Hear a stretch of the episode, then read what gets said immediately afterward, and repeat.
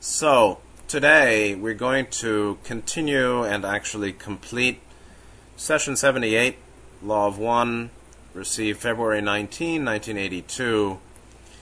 This is a long session, and uh, there was a lot going on for Carla and the LNL group. Uh, and so the session began with issues of um, psychic greeting or attack and the difficulties that they were facing.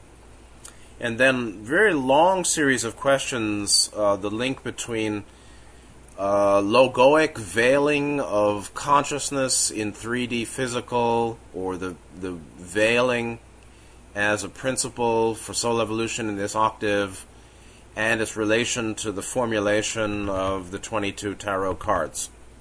And Don um, insightfully recognized that the the uh, structure of the three cycles of mind, body, spirit, and their seven nodal points, what I call seven nodal points, or Ra calls archetype concept complexes, uh, is is in many ways the topography of the veil in mind that we're working through, or the veil, the experience of the work of soul evolution in third density in the post veiling environment uh, of 3D space time or octaves with the logoic plan for veiling and how that relates to um, the existence now of what appears to be polarity or experiences polarity, which is a post veiling phenomena.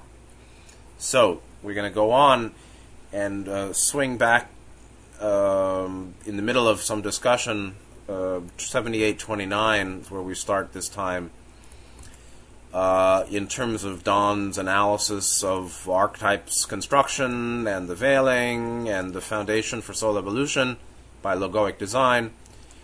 Uh, and we go in and out between that now and some little discussion uh, of um, first density but going back to the tarot. So let's just start, and uh, hopefully we can complete this session today. 7829. Uh, Don asks, or says, I understand your limitations in answering that. Thank you. And this was Ra's um, analysis of Don asking about if he made mistakes in his formulation of um, the establishment of the veil and the archetypes and his um, conceptualization of how it was, or his summary, was it correct or mistaken? And Ra is talking about that they don't want to judge him, and that um, you know he needs to look into it further, basically. And Ra's so he's saying, I understand your limitations and understanding in answering that. Thank you. Could you tell me how, in first density, wind and fire teach earth and water? Ra had said this previously that first density is the um, the mandala or the quadratic um, fourfold elements: earth, water, fire, air, which correlates to first four chakras, uh, which correlates to the colors actually, and um, the higher elements can be said metaphysically to be teaching the lower. The higher being fire, air, the lower earth, water and we see the correlation between uh, fire, water, uh, which is uh, three, which is basically two and three, and earth, air, which is one and four. So there's all sorts of relation between chakras, just as there are with these elements. Uh, if we say first chakra, earth, second, water, third, fire, fourth, air, which is a, the tr- traditional Hindu uh, association of the elements with the, f- the first the, the first four chakras association of elements. Then there's the one three five seven line chakra correspondence harmonic. There's the two four six chakra line or harmonic.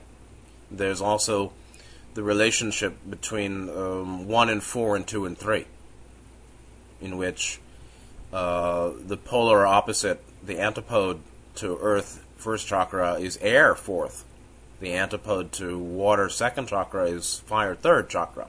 So there's one, four, and two, three. So healers actually uh, work with this. Some healers work with that, and uh, there are there are ways of working uh, psychologically with the psychological qualities of the four elements as applied to the healing of particular chakra blockages, healing the lower by the higher, or four working on one, three working on two, uh, and the relationships then between uh, one and four and two and three. Blockage in the lower equals blockage in the higher. Activation of the higher uh, assists healing of the lower. So that's very esoteric. It's a spiritual healing uh, of the um, psychodynamics of the lower triad. Anyway, Ra's answer 7829 says, You may see the air and water, and um, for some reason Ra said water, but the, the note from LNL is Ra presumably meant fire, which is interesting um, how that mistake can happen. Uh, you may see the air and fire of that which is chaos. Again, we're talking about first density as literally illuminating, illuminating and forming the formless. For earth and water, or earth, here we now we are talking about earth and water, two lower. Earth and water were, in the timeless state, unformed. As the active principles of fire and air blow and burn incandescently about that which nurtures that which is to come, the water learns to become sea, lake, and river, offering the opportunity for viable life. The earth learns to be shaped, thus offering the opportunity for viable life. So we're talking about forming formation supporting viability. Viability support by the formation of the previously formless. From formless to formed, or formless to form, uh, conferring and establishing viability for physical evolution or bodies as vehicle for soul evolution or evolution of consciousness. So actually, you could go very far with just this one answer, 7829, because the the one way to look at human psychology, you know, um, is uh, through the the symbolic filter of uh, element theory and element interaction process, element process and interaction. So you have body, mind, spirit. Uh, you can say that uh, body is very much constituted by the four elements, right? What what the heck does a body come out of? It comes out of gross material molecules, molecules that are associated with tissue and bone and muscle and fluids, earth and water. The body is of earth and water, but it's a particular formation of earth and water or a form of earth and water formed by the activity uh, of earth of, of fire and air um, shaping or teaching earth and water. And so chaos or formlessness is associated with um, chaos associated with formlessness um, is the primordial state that is that is worked upon by air and fire. And so chaos is associated with unformed or formless earth and water liquidity and solidity. I mean, we're not talking about hydrogen and hydrogen, uh, you know, dihydrogen oxide, H2O. So, dihydrogen oxide, H2O, called water. Hydrogen and its many uh, friends along the uh, elemental table becoming the elements, the atomic, uh, you know, the, the periodic table. Uh, for the period of some kalpas, um, basically is earth and water. Uh, neutrons, protons, electrons, hydrogen, and then its uh, combinations with more, you know, nuclei and electrons, Earth, and H2O, dihydrogen oxide, they may say, being water. Now that is chaos if it's not formed. And so you have illuminating and forming. So fire um, heats, causes combustion, um, but it also uh, illuminates. So I mean, you could just go on and on and on. We could just do the next hour on this, the four element theory as applied to psychology and uh, spiritual evolution, or the metaphysics of the four elements. Absolutely doable, workable.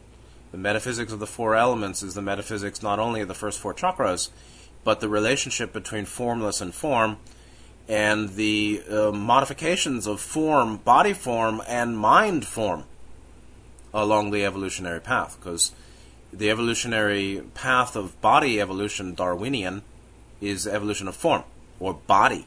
It's the evolution of earth and water. But there's also the evolution of mind form, or the forms of mind or the contents and quality of consciousness. And so then, likewise, uh, psychological healing requires uh, forming the formless or making the unconscious conscious.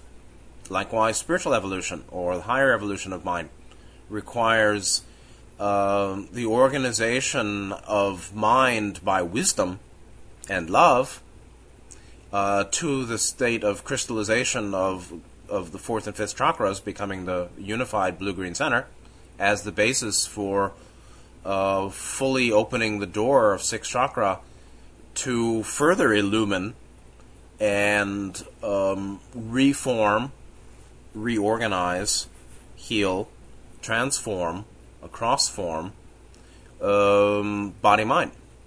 Spirit is the transformer of body mind, as mind is the transformer of body as faces change, as you souls develop uh, personality, right? You make your face.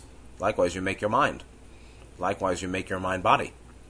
So, this is moving out of timelessness for first density, timelessness into time, uh, formless to form, unformed to reformed, uh, and fire and air work. Fire and air do the work, and so air is like prana, or pneuma, spirit, chi or ki. And fire is, um, you know, Heraclitus said fire is the mother of all, or conflict is conflict. Fire is that which um, keeps eternal cyclicity or eternal change in cycles. So that's conflict. That's polarity. It's actually the polarity of the two tendencies of intelligent energy. So it just goes on and on and on. But in first density, uh, by the activity of fire and its properties and air and their its properties and the combination, the blowing and the burning, the illumining and the heating and the reshaping and the reforming and the transforming, uh, you have nurturing of that which is to come, meaning body forms and then eventually mind forms for soul evolution. And so water becomes sea, lake, and river and earth basically becomes the structures in which water um, takes new form. On and on. There's a 46 second pause between the end of this answer and the beginning of the next. Don pulls right out of this and goes straight back to the archetypes on the tarot. 7830 asks, Are the seven archetypes for mind, uh, meaning the seven uh, tarot positions, 1 through 7, or 1 through 6, yeah, 1 through 7, 1, 2, yeah, seven, one through seven. Are the seven archetypes for mind a function of or related to the seven densities that are to be experienced in the octave? And of course, that's very common. I mean, seven uh, phases of the three cycles, mind, body, spirit, obviously correlates to seven chakras, seven rays, seven densities, the seven colors of light in the rainbow that forms naturally by um, the law, the, the physics, the physical laws of light Rob, but Ross says the relationship is tangential in that no congruency may be seen. So it's not congruent perfect, but it is there. However, the progress through the archetypes has some of the characteristics of the progress through the densities. These relationships may be viewed without being, shall we say, pasted one upon the other. Meaning, uh, there is a tangential relationship between the seven uh, nodal, what I call nodal points uh, of the three cycles, mind, body, spirit, seven tarot cards of each. so the seven archetypes of the three cycles are clearly related to the seven densities or seven rays, and therefore seven chakras. And progress through the seven uh, nodal points or archetypes of each cycle does indeed have characteristics of progress through the densities, but not uh, perfectly congruent. So, but but we would uh, explore the meaning of the seven rays as a, as applied as our you know correlate our understanding of each of the seven rays to each of the seven positions and basically then say 1 8 15 2 9 16 uh, 3 10 17 and so on and look at how those relate to first and second and third ray characteristics 7831. How about the seven bodily energy centers? Are they related to archetypes in some way? So you have to understand that, that the seven, the, the, the, the intrinsic septonate of light, when, when light appears in the sky as a rainbow, that is the intrinsic logoic structuring of intelligent energy that is of a septonate, or an octave, or seven. Okay? That is the basis of the seven densities that is the seven rays, right? That those those light frequencies that break to seven visibly is the uh, 3D space-time manifestation uh, as below, so above in microcosm as the micro macrocosm of the seven, the, the intrinsic septonate of light, which comes naturally then to the seven rays, or is the seven rays, which then of course becomes seven, is of the seven densities, or is by which seven densities are merged, and then seven nodal energy centers or energy consciousness centers of an evolving being in those seven dimensional realms. It's the same seven. So, sevenfold structure of light equals seven realms for sevenfold beings having progressive experience. So, obviously, it's related to the seven bodily chakras because they're related to the seven rays. Are they related to archetypes in some way? And Ra says, yes, the same may be said of these. It is informative to view the relationships, but stifling to insist upon the limitations of congruency. Recall at all times, if you use this term, meaning time, that the archetypes are a portion of the resources of the mind complex. so the the sept the, the septenary, the seven the three septenaries of uh, the three sevenfold cycles of mind, body, spirit as the archetypes are just a part of the mind in 3D space time. They're a microcosm of the intrinsic septenary or septonate of light, the sevenfold nature of light, intelligent energy. Um, a microcosm of that as it appears in the deep mind in 3D space time. And so in general, this advice is critical. It is helpful, informative. We may inform ourselves or reform mind, reform view, which is understanding, gain a standing under to perceive uh, structure and superstructure. We may form view or reform or improve the form of view or the nature of our view and understanding to see the relationships between the seven nodal points of each cycle in the archetypes, mind, body, spirit, and um, their relation to the seven rays, which is, you know, the basis of the seven chakras and seven dimensions. It's important or it's informative to to consider correlation, but in general, in any undertaking of understanding anything, it is stifling if we insist upon congruency. And so people say, what's the, what's the answer? Well, there are many answers. What's the cause? What's the reason? There are many reasons and there are many causes to any one manifestation or phenomenon which is an effect of causes, not one. Many causes and, and in many, many consequences. So one cause has numerous consequences, and each consequence comes from numerous causes. So it's not one, it's many, many. It's not either or, it's both and. It's very important, actually, to have that that that um, pivot of mind, pivot of of um, an, an analytical pivot, to consider that one question has many answers, and one answer comes from many causes or many questions.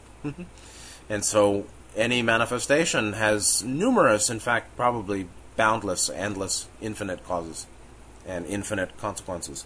So, but yes, archetypes are a portion of the resources of the deep of the mind complex, and so um, the conscious mind or matrix of mind, seeking to know itself or continue to use catalysts to fashion experience, to move to the significator, to you know, one, two, three, four, five, um, is helpful to view the archetypical uh, progression um, of one through seven in the three cycles and their relation to the seven rays.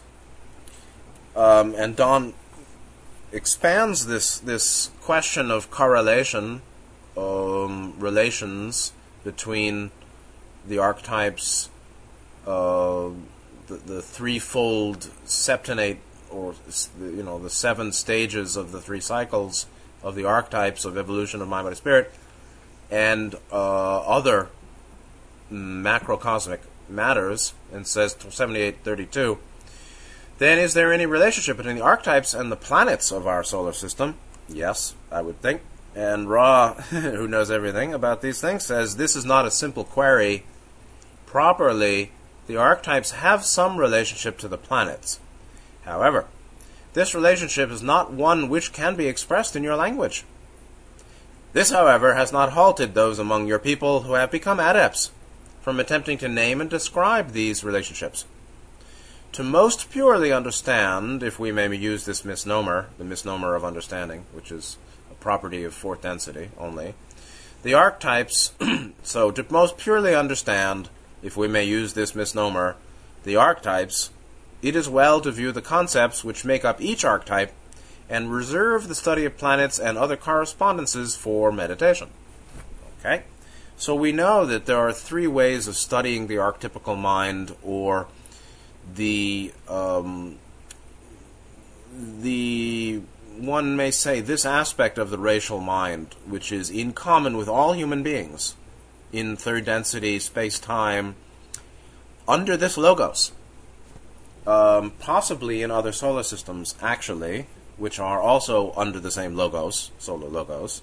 So the Pleiadians and the Arc and, and the Andromedans or the Arcturians or the Sirians, particularly the Pleiadians and the Sirians, having evolved in uh, planets in Pleiadian and um, Sirian star systems, may well have been evolving with the same archetypical basis be- in third density from third density because it's the same solar logos that um, fashioned their laws of light too. So there is a symbolic correspondence uh, between archetypes and the symbolism of the planets of this solar system. There is relationship between beings in multiple solar systems evolving under the same logos that established uh, a particular um, a particular archetypical configuration of deep mind, racial mind, I would say, um, in 3D space time in their octaves, in the solar systems of that octave. Ra had said that there are three systems for studying archetypical mind, or what, I would call this aspect of racial mind. One is tarot, two is tree of life, three is astrology. So to correlate, to, to say that these are three systems for studying archetypical mind, uh, we can say that these are three um, presentations of the same. Obviously, the same archetypical mind can be understood three ways Therefore, each of those means to knowledge, um, they're just three three uh, telescopes, but they're basically looking at the same thing. Therefore, the systems have great correspondence. Obviously, astrology and tarot can be correlated, and that's really what he's asking, I'd say. But it's not a relationship that can be expressed in your language, meaning it's, I guess, beyond our concepts or it's the correlation of archetypical concepts or concepts of archetyp- archetypical mind found in astrology and found in tarot. Um, but even though it can't be expressed in language, it hasn't halted the adepts from trying to name and describe them. So it can't, it, it, it can't, the relationship can't be expressed in your language in language, but adepts who, who should know better, but do it anyway, um, have attempted to name and describe the relationships, which is basically, again, you could say the relationships between tarot and astrology that's one level of, of what we're talking about here. But uh, to more fully understand archetypes, um, we have the analytical and the intuitive, the uh, rational, thought form, logical uh, construction, uh, you know, con- con- uh, analysis phase, and then we have uh, meditation, intuitive, gestalt apprehension you know, using the so-called left brain, right brain, using the uh, logical, rational, analytical, linear mind or functions of mind, and the intuitive, holistic, nonlinear, um, gestalt, holistic functions of mind to understand ter- uh, both archetypes and the correlation between archetypes and astrology. So again, it gets you know we're this is session seventy eight, right? So this is uh, where most people are checked out because um, it's uh, metaphysical theory, metaphysical philosophy, beyond metaphysics, but the philosophy of metaphysics or um, symbolic system correlation of symbolic metaphysical systems. So anyway, um, saying um, to more fully understand the relations between tarot archetypes and planetary uh, qualities of consciousness or symbolic significance, uh, one can view the concepts that make up each archetype, meaning look at 1 through 22, and then um, reserve the study of planets and other correspondences for meditation. So, uh, we can do analysis on the on the concepts associated with each archetype or card, and then study astrology and other things in meditation, and seek um, kind of a intuitive grasp or intuitive realization of correspondences by the intuitive approach. Seventy-eight thirty-three. It just seemed, Don says, it just seemed to me that since the planets were an outgrowth of the Logos, and since the archetypical mind was the foundation for the experience, that the planets of the Logos would be in some way related. We will certainly follow your suggestion. I've been trying to get a foothold into an undistorted doorway, you might say, into the archetypical mind. It seems to me that everything that I have read having to do with the archetypes is, to some degree or, or another, distorted by those who have written and the fact that our language is not really capable of description. You have spoken of the magician as the basic archetype, and that this was seems to have been carried through from the previous octave. Could you tell me why the would this then be the in order if there is an order the first archetypical concept of this logos that we call the magician? Um, a little garbled question there.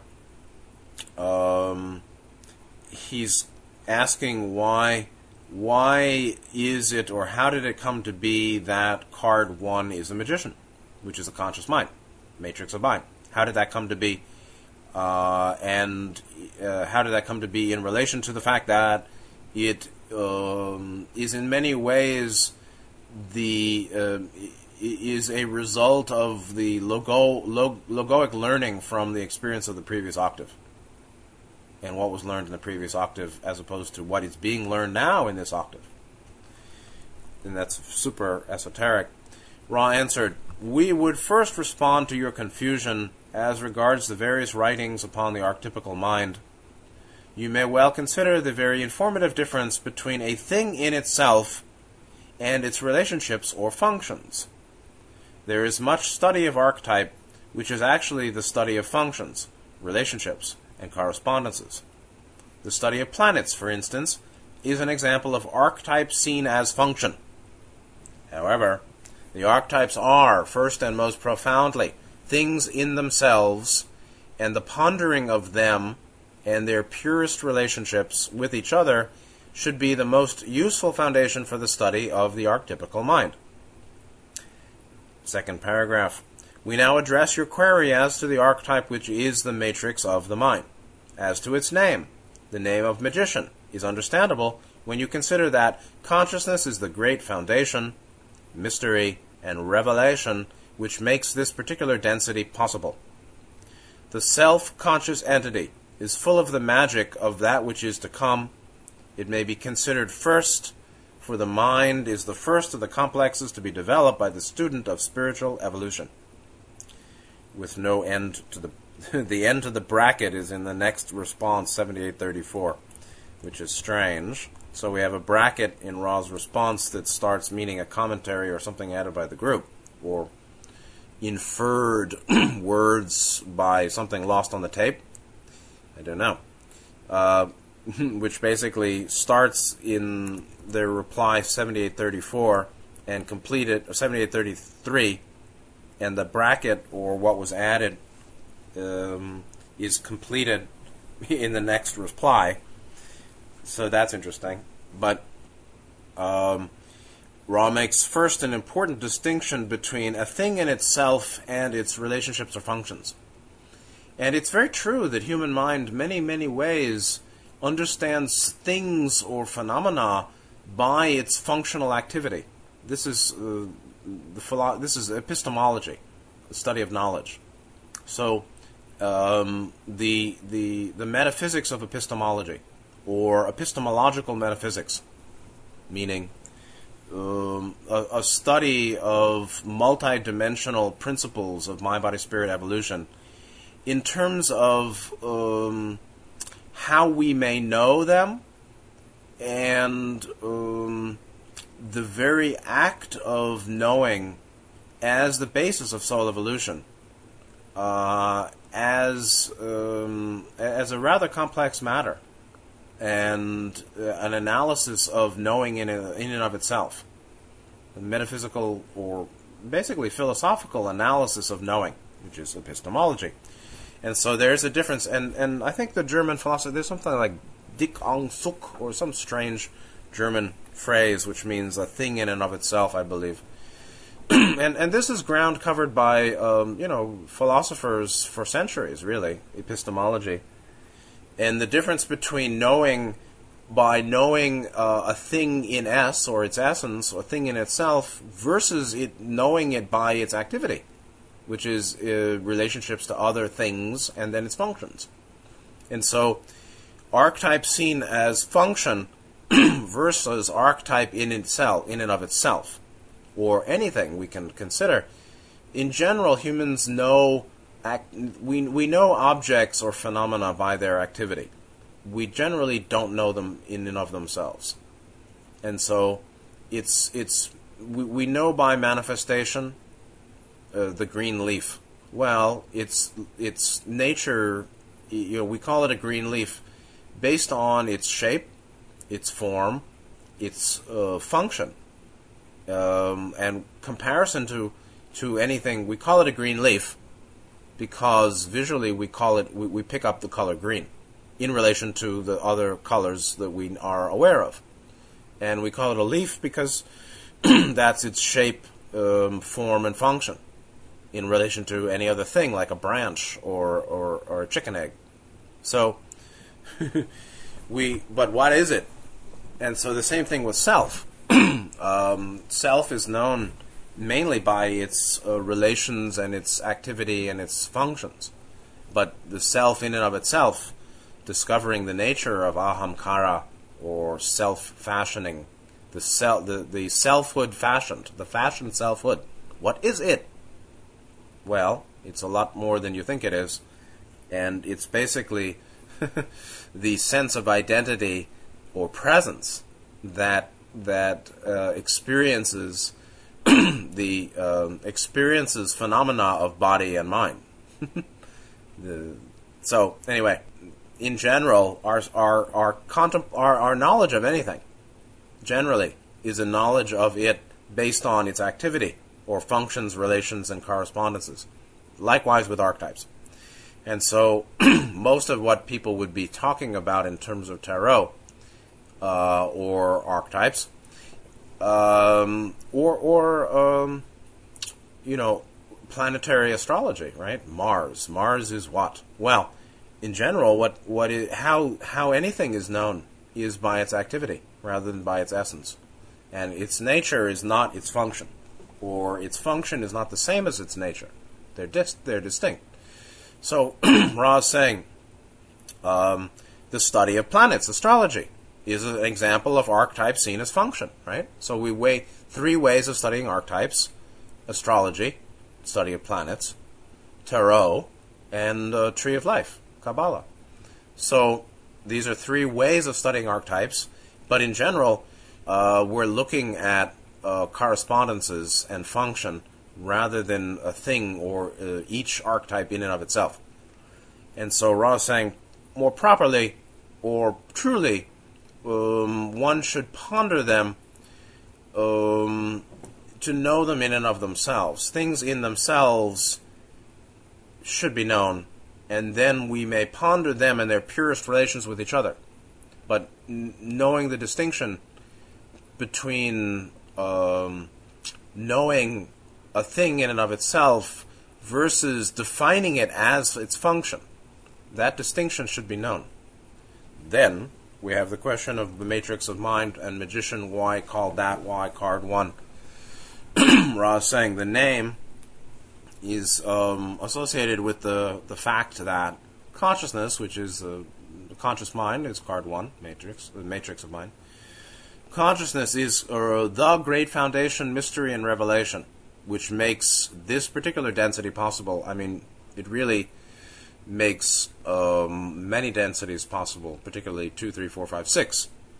So, um, in the in the five skandha set of Buddhism, the fifth skandha consciousness, even consciousness is born of ignorance, said Gautama. So consciousness falls away when avidya falls away. In seventh density, we're we're trans consciousness, of course. First density is pre-conscious. So two through six seems to me uh, are densities in which consciousness first instinctual, then self-consciousness, then transpersonal, then unitive. Consciousness in all, I would say, is the great foundation, mystery, and revelation. Uh, Hindu saying, mind is the revealer. Yeah. Mind is apocalypse.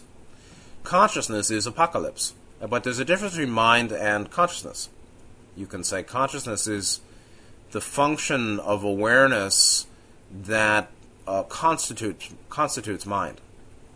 Anyway, uh, the self-conscious entity, meaning the human, human being, third density being is self-conscious. Second density is not. Animals are not. Four through six are beings that are self-conscious. Uh, ultimately, what kind of self-conscious? Second density, uh, third density being, human being is um, personal self, con- personally self-conscious. Uh, fourth and fifth density beings could be called transpersonally self-conscious.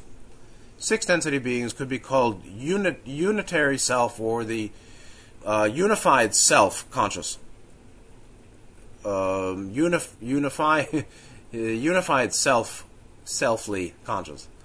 In seventh density, it's uh, out of consciousness and moving into boundless awareness or sentient om- omnipresence, uh, omniscient, omniscient, or um, you know, um, uh, omniscient, omniscient, omnipresent uh, awareness, and surely beyond identity. So, uh, but the self-conscious entity in third density and up is full of the magic of that which is to come and so there's the magic of that which is to come. There's also the magic of that which is um, seen by the development of higher centers, seen by particularly six chakra activation. It, meaning the self conscious entity, may be considered first or mind um, is the first of the three cycles mind, body, spirit in the Tarot. In the 22 cards, the first cycle of seven is mind. For mind is the first of the complexes to be developed by the student of spiritual evolution or the seeker. And that's why Ra says mind, body, spirit instead of body, mind, spirit. Because even this is a very fine point, and it's not quibbling. It's really a very subtle um, principle being stated by the very ordering of the phrase mind, body, spirit, rather than body, mind, spirit. Because not only is mind the first of the complexes to be developed, but mind is the foundation for the totality of the revelation of spiritual path. The totality of spiritual evolution is a revelation led by mind, by consciousness. And so the revealer of the way, um, the apocalyptic function of God is uh, sentience, manas. Manas is the apocalypse uh, of the logos. Manas meaning um, mental content or vijnana. In, in Sanskrit, it's vijnana. So, uh, consciousness function, the mind as revealer, is the basis of soul evolution, which is the, the heart of God's desire. You know, the Heavenly Father, the logoic plan, the cosmic plan. Uh, the original desires and entities seek and become one.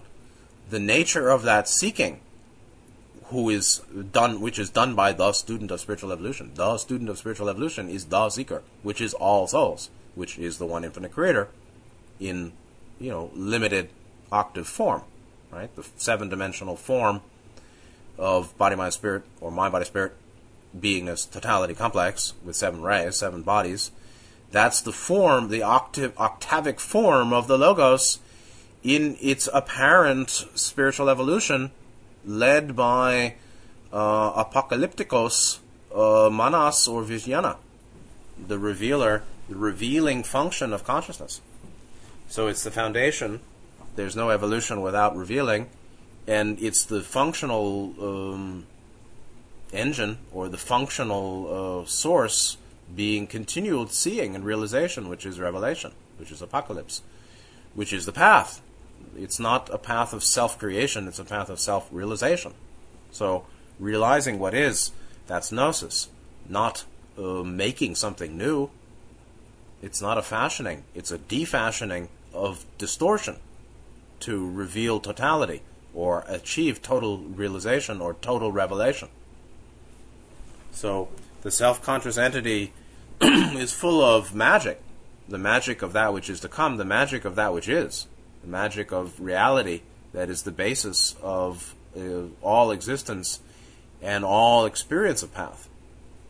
And so that's why mind is is given that preeminent position as mind, body, spirit. And in the archetypes, in, in the, the tarot, 22 cards, a tool of the adepts in Egyptian times, it was used by Ra and Venus as well um, for self training or adepts training it's best to consider mind first, of course. Mind is the capital, uh, the, the, the, foundational support of the, um, you know, the, the, the, the, cathedral or the temple of uh, evolution of the being in the octave, the being's evolution of mind, body, spirit, uh, the total, total seven dimensional beingness that appears to be evolving in the octave that cathedral, that symphony, that uh, sacred space, that sacred realm um, is led by, transformed by, saved by uh, consciousness, by mind. Thus, it's uh, the first to be considered as the heart of seeking, in, in the work of seeking. 7834, with the archetypes, then that, with the archetypes then that has been called the archetype then that has been called the high priestess number two which represents intuition be properly the second of the archetypes. Uh, the high priestess uh, is a, the potentiator of mind card two. Um, it, represents intuition but but intuition is the function. Subconscious is the nature Ra said this is correct. You see here the recapitulation of the beginning knowledge of this logos, that is, matrix and potentiator. The unconscious, or subconscious, or matrix of mind, I'm sorry, potentiator of mind, the unconscious is indeed that is indeed what may be poetically described as high priestess, for it is the potentiator of the mind, and as potentiator for the mind is that principle which potentiates all experience. So, um, yes, archetype two, or at least tarot card two, not archetype two really, but tarot card two, called High Priestess could be called the unconscious or the subconscious. It is the potentiator of mind, while magician is matrix of mind. You can say it represents intuition, but it's much more than that. Uh, the unconscious or subconscious, uh, poetically described as high priestess, um, sac- sacralizes, brings sacredness to conscious mind. The, the consecration of consciousness is done by deep mind or subconscious or the totality of knowing and the totality of reality as yet unknown um, when accessed, when sought with love and diligence and wisdom and brought to consciousness, uh, consecrates the, the mind, consecrates conscious mind.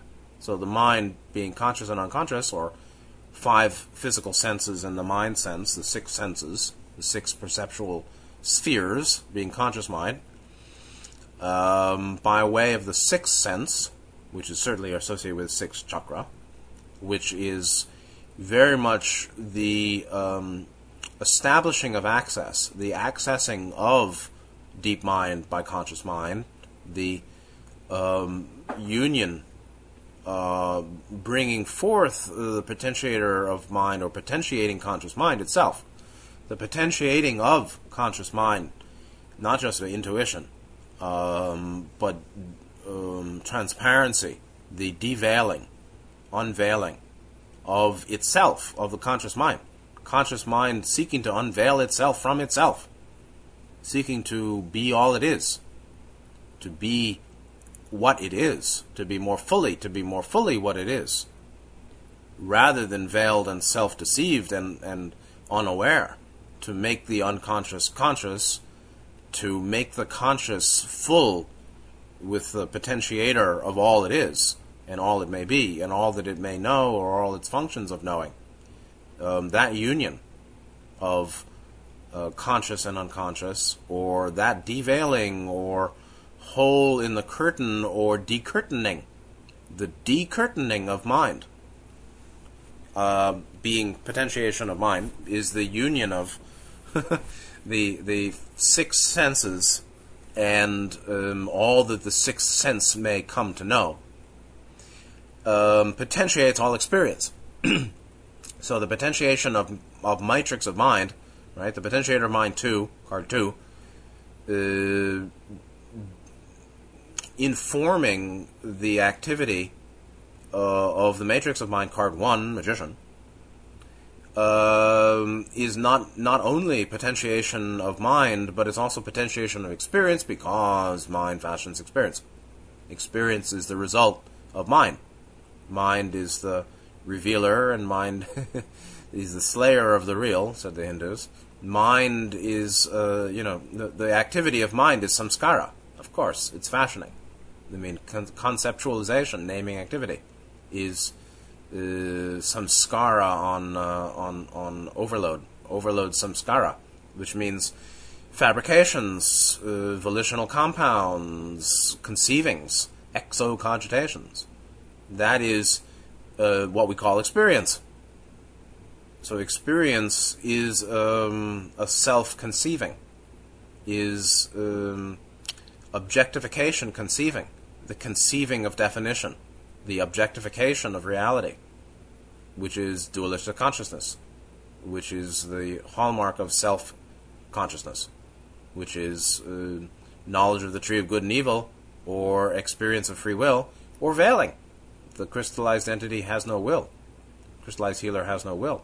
So the experience of free will, which is called confusion, uh, the law of confusion, law of free will, is uh, the potentiation of experience that leads to freedom from uh, complication or freedom from distortion when the potentiation is complete and one um, is also free of fashioning.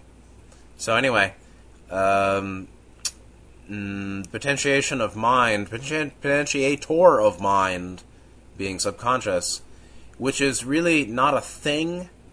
It's it's it's uh, the totality of the knowable, the totality of all that may be known. It's really totality, as I see it. You know, what is the subconscious, right? Is it stuff that I don't know yet, or is it um, tota- uh, what is the stuff that I don't know yet? Well, could we say that it's everything from 3D time space to seventh density, or the whole rest of the octave that's veiled from us? Yeah, I think so. So, uh, everything that's vibrationally higher or metaphysically dimensionally higher than 3D space time is knowable in the subconscious or is of the uh, potentiator of mind. The the uh, you know the high priestess uh, guards the secrets of totality. But if we drop the poetics um, that which is on the other side of the veil uh, is uh, infin- infinite totality of creation and higher dimensional life and all that is invisible, all that is outside space time. That's the subconscious. And there are levels of that, or different distinctions can be made, like 3D time space and fourth and fifth and sixth, seventh density life, or reality, or totality of wisdom, or infinite potentials. Um, but that union is the path of evolution. the union of conscious and all that remains beyond the curtain of a veil uh, that is as yet unknown or unrealized. 7835, I will end this session today. Then, for the third archetype, would the Empress be correct and be related to disciplined meditation? And Ra says, I perceive a mind complex intention of a query, but was aware only of sound vibratory statement. Please requestion. Sounds like a question to me. He repeats 30, 78, 36. I was asking if the third archetype, or tarot card really, was the Empress, and was it correct to say that this archetype had to do with discipline meditation, um, and not really? Ra said the third archetype may be may broadly be grasped as the catalyst of the mind. Thus, it takes in far more than discipline meditation. However, it is certainly through this faculty meaning discipline meditation, that catalyst is most efficiently used.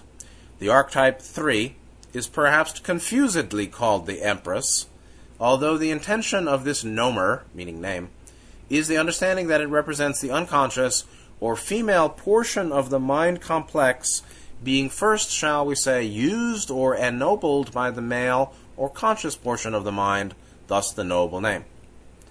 And um, I will bring in 7837 because it's the counterpart to card 3, being card 4, uh, the Emperor. Uh, Don's question is the fourth archetype, seen as called the Emperor, seems to to have to do with the experience of other selves and the green ray energy center with respect to other selves. Is this correct? Um, Ra says this is perceptive uh, the broad name, although this is not that's not the total reality of the meaning. Uh, Ra says 7837. This is perceptive. The broad name for archetype 4 may be the experience of the mind. In the tarot, you find the name of emperor. Again, this implies nobility, and in this case, we may see the suggestion that it is only through the catalyst which has been processed by the potentiated consciousness that experience may ensue. Thusly is the conscious mind ennobled by the use of the vast resources of the unconscious mind.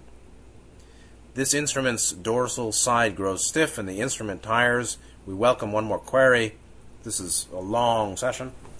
She must be tired.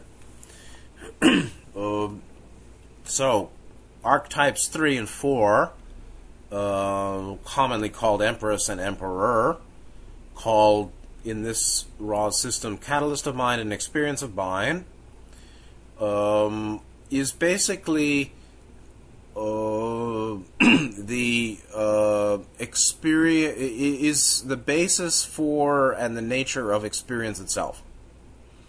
There's a distinction between within mind. There's a distinction between conscious mind and subconscious. Cards one and two, magician, high priestess, matrix potentiator. Likewise, there's there's a distinction between uh, ex- a catalyst and experience in terms of the nature of of the mind's experience itself. There is the uh, agent and its experience. The agent may be seen as mind, which uh, has two portions, conscious, unconscious, and the the activity of that mind is actually the fashioning of experience from catalyst. And how well catalyst is fashioned or the degree of efficiency of the use of catalyst, Ra talked about the efficient use of catalyst being the basis of polarization. So the degree, the relative degree of the efficiency with which mind uses catalyst to fashion experience is um, the measure of uh, one's skill and um, and, and quality of, of progress along the spiritual path. And so, quality of progress along spiritual path depends on the relative efficiency in the use of catalyst fashioning experience, which means that how we meet our life um, is how well we progress on the path, which is how well we continue self improvement or development of the seven ray system or the work of positive polarization, how well we meet phenomena which could be called catalyst, which is of mind and body, you see. It's of the physical, emotional, mental, spiritual, inner and outer. It's all. Personal experience and environmental or relational. Internal, external, self oriented, relationship based, physical, emotional, mental, spiritual, social, all dynamics of life, how well we meet them and and make choices, what we choose, uh, how well we choose, and what comes to us and what we bring to us, and how we meet and respond to what comes to us or what we bring to us or what arises in mind. All of that is the quality with which is the quality uh, by which we fashion experience from Catalyst. And that quality depends on the degree of potentiation of mind, which depends on the activity of the magician or the conscious, conscious mind uh, skill in seeking, seeking its wholeness, seeking to know, seeking to understand, seeking green, blue, indigo activation. So if you seek love and understanding by acceptance and uh, a respect for what is, and discernment, and seeing clearly, and knowing truly, and speaking honestly, and um, not fooling oneself, and not staying stuck, and not remaining stuck, but um, moving through forgiveness to true mind uh, spirit healing, and continue on the path, then we'll make uh, more efficient use of catalyst and provide distilled experience for ourselves along the path. And that's a noble process. The nobility of phenomena or catalyst that then is processed by some relative degree of potentiated conscious mind to fashion experience. And so, uh, Catalyst of Mind card 3 um, is not really disciplined meditation its uh, phenomenal experience or the nature of, of the raw stuff of life, uh, contact, phassa, in Buddhism actually. Phassa is, is a Sanskrit word, it means contact in the twelvefold nidanas of dependent origination. Uh, that contact, which is of the five senses, five physical senses, and mind contact, is done well or improved by disciplined meditation. Catalyst, through this faculty of disciplined meditation, catalyst is most efficiently used, yes. More efficiently used, yes. But depends on the type of meditation. Of course. So it's not that simple. but um, it's not a great name to call Catalyst of Mind Empress.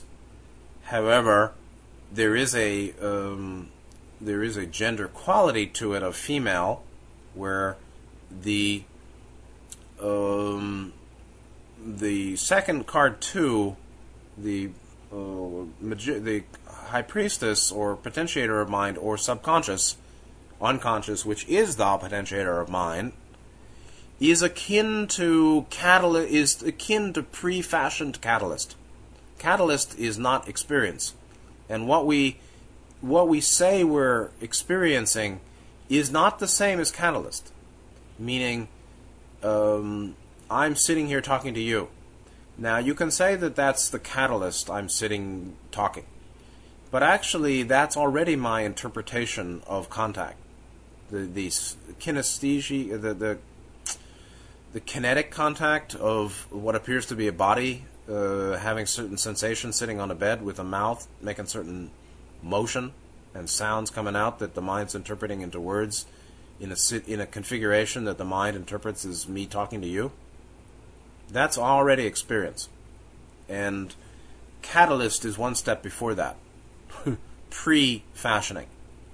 And so catalyst it is worked upon in the same way that the subconscious is worked upon or sought out by the seeking conscious mind. And so there's the male that, that lusts and lunges and longs for and, and moves out for to, to grasp or to, to penetrate, to enter. And there's the female um, quality of mind or energy or phenomena which is receiving. So that which thrusts out and that which receives the thrust, right? The plug in the socket. And so the the conscious mind plugs into the unconscious to the degree that we sincerely seek. And um, that relative, more or less plugged in conscious mind uh, fashions uh, receptive catalyst or pure contact. Actually, what that is is is really pre-conceptual. It's actually not even conceptual, but uh, raw, unformed catalyst or phassa, I would say in Buddhism, meaning uh, five uh, perception, basically perception before conception. Um, so we can say the catalyst of mind is very similar to um, the spheres of, of perceptual contact and the nature of such perceptual contact or percep- perception. Perceptual contact. Five physical senses and one mind sense. That those, those spheres of perception, in some sense, are akin to catalyst. They are um, pre-fashioned. It, it is what the mind interprets in the ways that the mind distills efficient relative degree of efficiency in, of polarization or use of catalyst to make experience. It's very subtle. But in some way, catalyst then, like subconscious mind or um, potentiator mind, is acted upon by the relatively plugged in conscious mind that then fashions experience or, or the experience of mind uh, or emperor, which is again, you know, you, could say that that's nobility, but humans are not very noble. 3D repeaters ain't noble, baby. 3D repeaters. oh yeah. And so they call themselves emperor and empress, but they don't even know who they are. They can't even look in the mirror. Try looking in the mirror, agent. So, humans imply uh, and impute self nobility, mm, but in some sense, this is much more, much deeper than human uh, title, human titular pride. We're talking about the very uh, establishment of, of uniquely fashioned uh, interpretation of contact or phenomenal perception by some relatively awakened mind, relatively more or less plugged in, or plugging itself in to the totality of knowing um, or being potentiated by um, high priestess, the unconscious, what's on the other side of the veil, um, fashioning uh, experience in useful ways for self and other on the path, on, on either polarity path. And so Ra is saying that it is only through the catalyst which has been processed by the potentiated consciousness that experience may ensue. So first we have consciousness, then its potentiator and its uh, possible self potentiation becoming potentiated consciousness. That then um, works with catalyst to uh, generate experience, which is samskara, which is illusory, which is sunya and anicca anatta, but it's the way out of avidya. Thusly is the conscious mind ennobled by the vast uh, use of the vast resources of the unconscious mind. And that's, uh, you know, misogyny, uh, human, earth human 3D soul's disdain of the female. It's very old and ugly here um, is a disrespect for the deeper mind, is a disrespect for the true self. It's a disrespect for soul. So John Lennon said, Woman is the nigger of the world, John Lennon said. And I repeat it. Um, humans, uh, Earth, these, these Terran repeaters have the same disregard of female and woman as, as all oppressed groups, and it's self oppression, and it's a hatred of the inner child, and it's the, it's the disdain and disrespect of, of vast resources available to themselves. They, they are at war with themselves. Why do you think? Why else is it that they war with each other? They war with each other because they're at war with themselves. Why? Because they can't love themselves. Why? Because um, they're afraid of pain. They were unloved by parents. So, but um, the vast resources of the unconscious mind, it's not just vast, it's infinite. The infinite resources of unconscious mind, or the infinity of what is beyond the veil, which are, includes um, infinite functions of mind, infinitely vast powers of mind, endless siddhis. I mean, Gautama was infinite, Nityananda was infinite, seems to me. Um, and so, what lies on the other side of the veil is totality. It's infinity. It's the logos, uh, and the kingdom of heaven is within but it's within the deeper mind, um, which requires the conscious mind to submit to the feminine, to surrender to that which is greater. That is a is a masculine, manly, heroic act, but it, it's profoundly respectful of of the feminine, uh, or of the receptive. The the realization that, that yang depends on yin. And um, uh, the plug is useless without a socket. Uh, or the, the, the lusting, not really lusting, but lunging forward, the, the movement forward is useless if there's nothing to move forward towards or into. Joining action is useless if there's nothing there um, to, to, to become one with. And so the profound dependency of the um, of the kinetic upon the potential, of the active upon the resources of totality that it may uh, surrender to, become one with, and join with. This is a real uh, worship of the feminine, which is the worship of all that is beyond the conscious mind. And it's not worship, but it's really profound respect. And uh, 3D repeaters don't don't get it. So, thusly is the conscious mind ennobled by the vast use of the resource, the use of the vast resources of the unconscious mind. So, this is the progression. Matrix of mind, potentiator of mind, becoming a relatively potentiated mind. Contact or uh, catalyst of mind, or the raw stuff of, exper- of, of life, uh, of, of mind contact, physical and mental, spiritual, then by its relative degree of skill or potentiation or quality of spiritual seeking, the fashioning of catalyst to experience, the fashioning of experience from catalyst. And that leads to significator. Finally, 7838, then we're going to call it a day. Don says, I would like to ask the reason for this session having been longer than most previous sessions, and also if there's anything that we can do to make the instrument more comfortable or improve the contact. And Ra explains, Don didn't know why it was going on so long. Ra said, This instrument was given far more than the, shall we say, usual amount of transferred energy.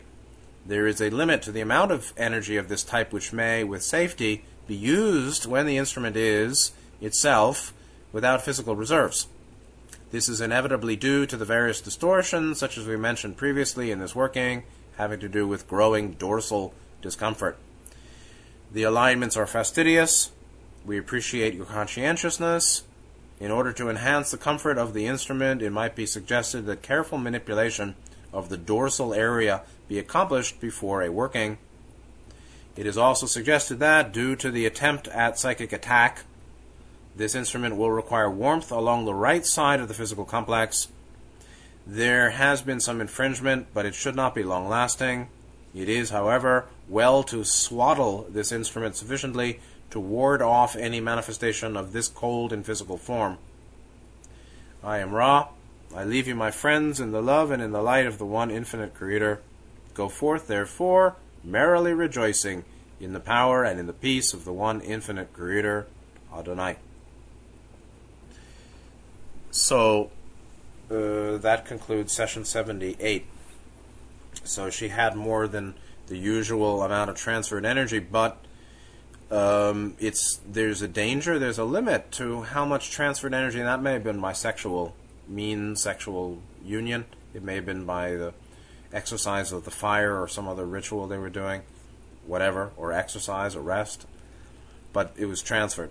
So there's a limit to that kind of, and the amount of that much energy can be um, used there's probably a limit to how much can be transferred when a person, or in this case Carla, was without physical reserve. So you can't endlessly ginseng up your your immune system and um, you know go from average to Superman um, right away. And so this little by little the tonification or strengthening of, of one's energy levels um, and so she had back pain. They recommended some massage, it seems. Uh, there was continuing psychic attack, but it wasn't uh, expected to be long lasting.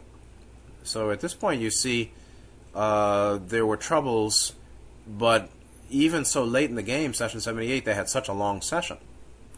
And so, such a long session here after 78 77 previous ones means that um, they were very solid, uh, metaphysically based, uh, founded at this point.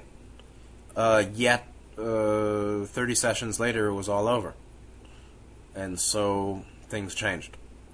And finally, um, they said it's better to swaddle her, meaning to bind her with clothing, to keep her covered, you know, tucked in nicely comfy, warm bed um, to stay warm. And that's actually a, a, very important matter with psychic attack is it, it often decreases temperature and energy levels. And so keeping warm and energy up uh, can help. Even a hot bath can help um, in some cases with psychic attack. Depends, depends. It's all unique. Next time we go to session 79. 79 uh, is even longer than session 78 44 exchanges. So you can see that they she had a lot of transferred energy, and things were pretty solid. Uh, there was psychic attack ongoing, but um, they were handling it very well. And in this session 79, uh, we see see more uh, discussion about how things were before the veil, and more discussion of tarot and cosmology mainly. So we're get we're right in the tarot now. We're halfway through the first cycle of mind. Uh, anyway, I hope this has been helpful. Um, I hope 7, 778 uh, you can see that we're we're wading into the deep end of the pool here. Uh, we're getting out into the ocean, um, deep mind potentiation. So thank you for being here. Please take good care of yourselves and enjoy as you can. See you next time, and good night.